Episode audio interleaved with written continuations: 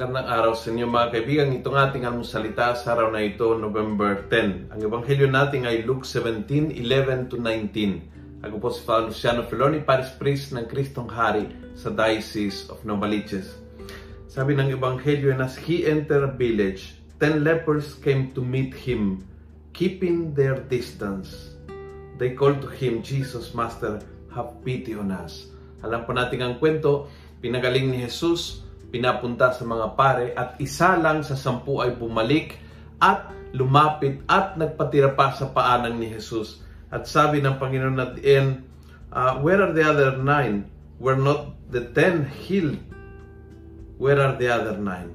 And then he told the man, stand up and go your way.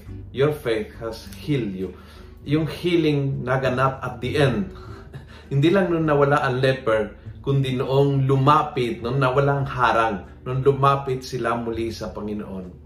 Keeping a distance from God ay definition ng spiritual na sickness. Ikaw ay may sakit sa iyong kalooban at kaluluwa if you keep a distance from God. Usually for the same reason ng mga lepers, feeling mo marumi ka, feeling mo hindi ka karapat dapat, feeling mo hindi ka pwede lumapit, feeling mo is not for you, feeling mo hindi mo deserve, feeling mo hindi but hindi ganyan ang feeling ng puso ng Panginoon.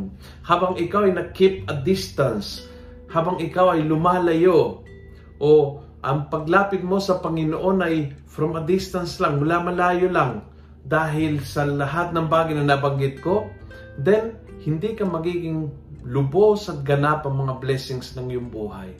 Ang, ang totoong healing ay naganap hindi lang nung nawala ang ketong sa may sakit, kundi nung time na bumalik siya at nagpatira pa sa paanan ni Jesus. When he removed the distance from God, he was totally clean.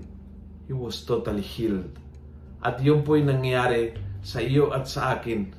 Kapag nawala ko yung distansya sa Diyos, dahil sa anuman nararamdaman mo na hindi ka worthy, hindi ka karapat-dapat, hindi ka malinis, kapag nawala yung distance na yan, all of the sudden you realize, pinagaling ako ng Diyos. Kung nagustuhan mo ang video ito, please pass it on. Punuin natin ng good news ang social media. Gawin natin viral araw-araw ang salita ng Diyos. God bless.